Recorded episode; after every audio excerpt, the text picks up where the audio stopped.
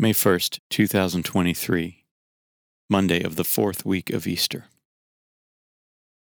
A reading from the Acts of the Apostles. The apostles and the brothers who were in Judea heard that the Gentiles too had accepted the word of God.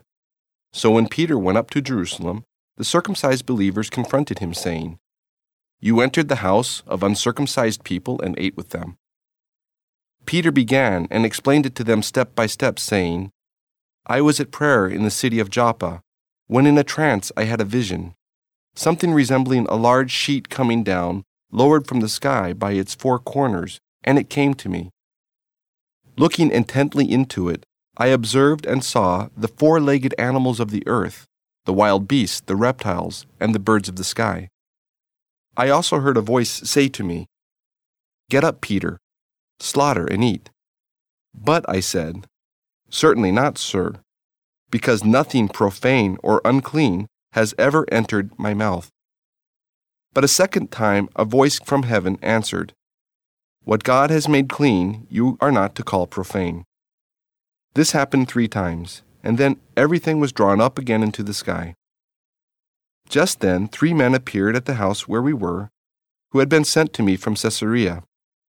The Spirit told me to accompany them without discriminating. These six brothers also went with me, and we entered the man's house. He related to us how he had seen the angel standing in his house, saying, Send someone to Joppa and summon Simon, who is called Peter, who will speak words to you, by which you and all your household will be saved. As I began to speak, the Holy Spirit fell upon them, as it had upon us at the beginning.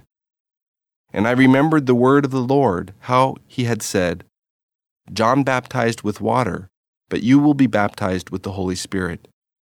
If then God gave them the same gift he gave to us when we came to believe in the Lord Jesus Christ, who was I to be able to hinder God? When they heard this, they stopped objecting and glorified God, saying, God has then granted life giving repentance to the Gentiles too. The Word of the Lord. The responsorial psalm. The response is Athirst is my soul for the living God. As the hind longs for the running waters, so my soul longs for you, O God. Athirst is my soul for God, the living God. When shall I go and behold the face of God? Athirst is my soul for the living God. Send forth your light and your fidelity. They shall lead me on and bring me to your holy mountain, to your dwelling place. Athirst is my soul for the living God. Then will I go in to the altar of God, the God of my gladness and joy.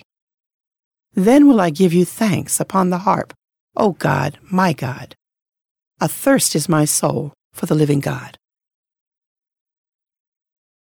A reading from the Holy Gospel according to John. Jesus said, I am the Good Shepherd. A good shepherd lays down his life for the sheep. A hired man, who is not a shepherd and whose sheep are not his own, sees a wolf coming and leaves the sheep and runs away, and the wolf catches and scatters them. This is because he works for pay and has no concern for the sheep.